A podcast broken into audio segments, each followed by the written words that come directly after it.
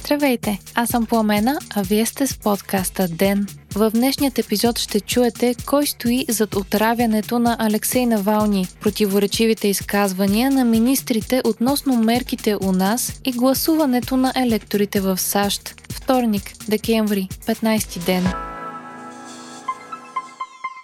Този епизод достига до вас благодарение на Sentinel One. Традиционните антивирусни програми не предпазват от Zero Day заплахи и са безпомощни пред безфайловите мрежови пробиви. Sentinel One е агент с изкуствен интелект и бързодействието на машина, който е способен да взема самостоятелни решения по откриването и блокирането на заплахи на всички работни станции, сървъри и операционни системи, включително контейнери и облачни инфраструктури. Посетете clickobg.com, пише се с си, или вижте бележките на шоуто, за да заявите free demo. Така ще получите безплатен временен лиценз за Sentinel One за две станции. Бъдещето на вашата киберсигурност започва днес с Sentinel One. Според журналистическо разследване в отравянето на руския опозиционер Алексей Навални са участвали поне 14 човека от руските тайни служби. Разследването е направено от Белинкат и The Insider, заедно с Шпигел и CNN, като в първият етап на разследването участва и руското радио Свобода, пише Свободна Европа. Припомняме, че Алексей Навални бе отровен на 20 август тази година с вещество от групата Новичок. Той бе транспортиран за лечение в Германия, където прекара 24 дни в реанимация, 15 от които в кома, преди да се възстанови. Публикувани са имената, фалшивите имена, снимките, военните чинове, професиите на част от замесените лица, както и детайли около самото отравяне. Според журналистите, операцията е била координирана от Института по криминалистика на ФСБ, а Навални е бил следен от агенти на агенцията в последните три години, т.е. откакто е решил да се кандидатира за президент на Русия. ФСБ са руските тайни служби и е наследник на КГБ. От публикацията става ясно, че участниците в операцията по отравянето са предимно лекари и химици, работещи за ФСБ. Агентите, които са следяли Навални, са докладвали на полковник от организацията, а той се е отчитал на директора на Института по криминалистика. Според журналистите, президентът на Русия Владимир Путин няма как да не е бил наясно с операцията. В разследването се прави паралел с отравянето на бившият руски агент Сергей Скрипал и дъщеря му през 2018 година, което отново бе с новичок.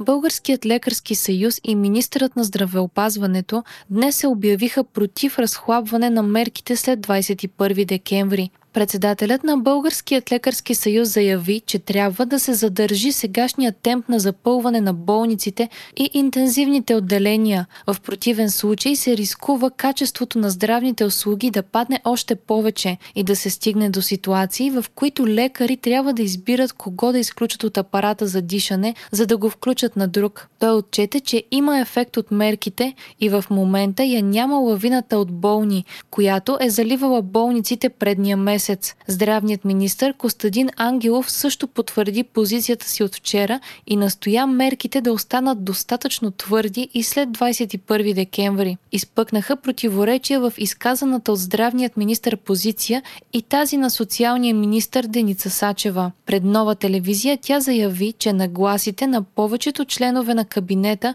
е да започне поетапно отваряне след 21 декември. Сачева също каза, че нямаме повод да сме големи оптимисти в коментар за данните за заразените. Междувременно новите случаи на COVID-19 у нас са 2095 при направени 5298 PCR теста или близо 40% от пробите са били положителни, с 200 души по-малко, отколкото вчера обаче са настанените за болнично лечение. Те са 7045 а 580 от тях са в интензивни отделения. Починали са 150 души. Припомняме, че данните от вторник включват и неотразените случаи от почивните дни. Готов е и първият изнесен кабинет за иммунизация срещу COVID-19. Той се намира през градата на Рези и София. Министърът на здравеопазването заяви, че е готов и алгоритъмът на пътната карта на иммунизационният процес – 47 мобилни екипа за вакцинация ще бъдат разпределени в страната. Първият етап на иммунизацията ще започне в болничните заведения. За сега желаящите да бъдат вакцинирани от работещите на първа линия са 33%, но според Ангелов този процент ще се повиши.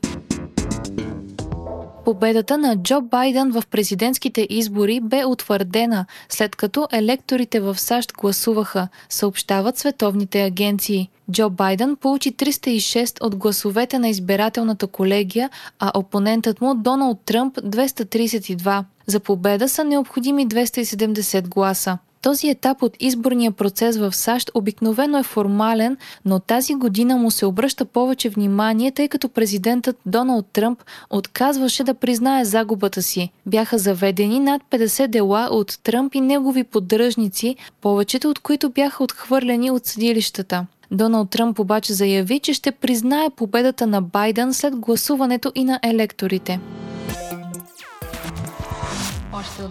Очаква се Европейският съюз да въведе нови регулаторни закони за дигиталните гиганти по-късно днес. Регулациите ще се фокусират върху конкуренцията и засилването на отговорността на онлайн платформите за съдържанието в тях, съобщава BTV. Новото законодателство ще касае Google и Facebook, а позицията на Европейската комисия е срещу възможността на тези компании да събират и използват данни от потребителите си, за да разработват с тях нови дигитални продукти.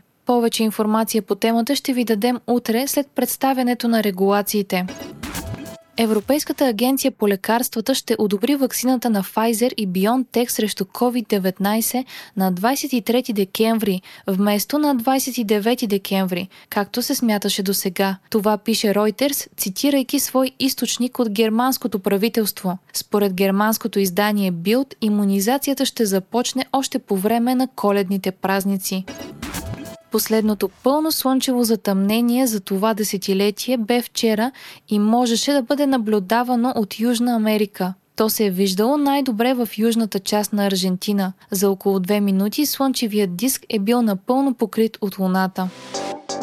Вие слушахте подкаста Ден, част от мрежата на Говори Интернет. Епизода водих аз, Пламена Крумова. Главен редактор на Ден е Димитър Панайотов. Аудиомонтажа отново направи Антон Велев. Ден е независима медия, която разчита на вас, слушателите си. Можете да ни подкрепите, ставайки наш патрон в patreon.com.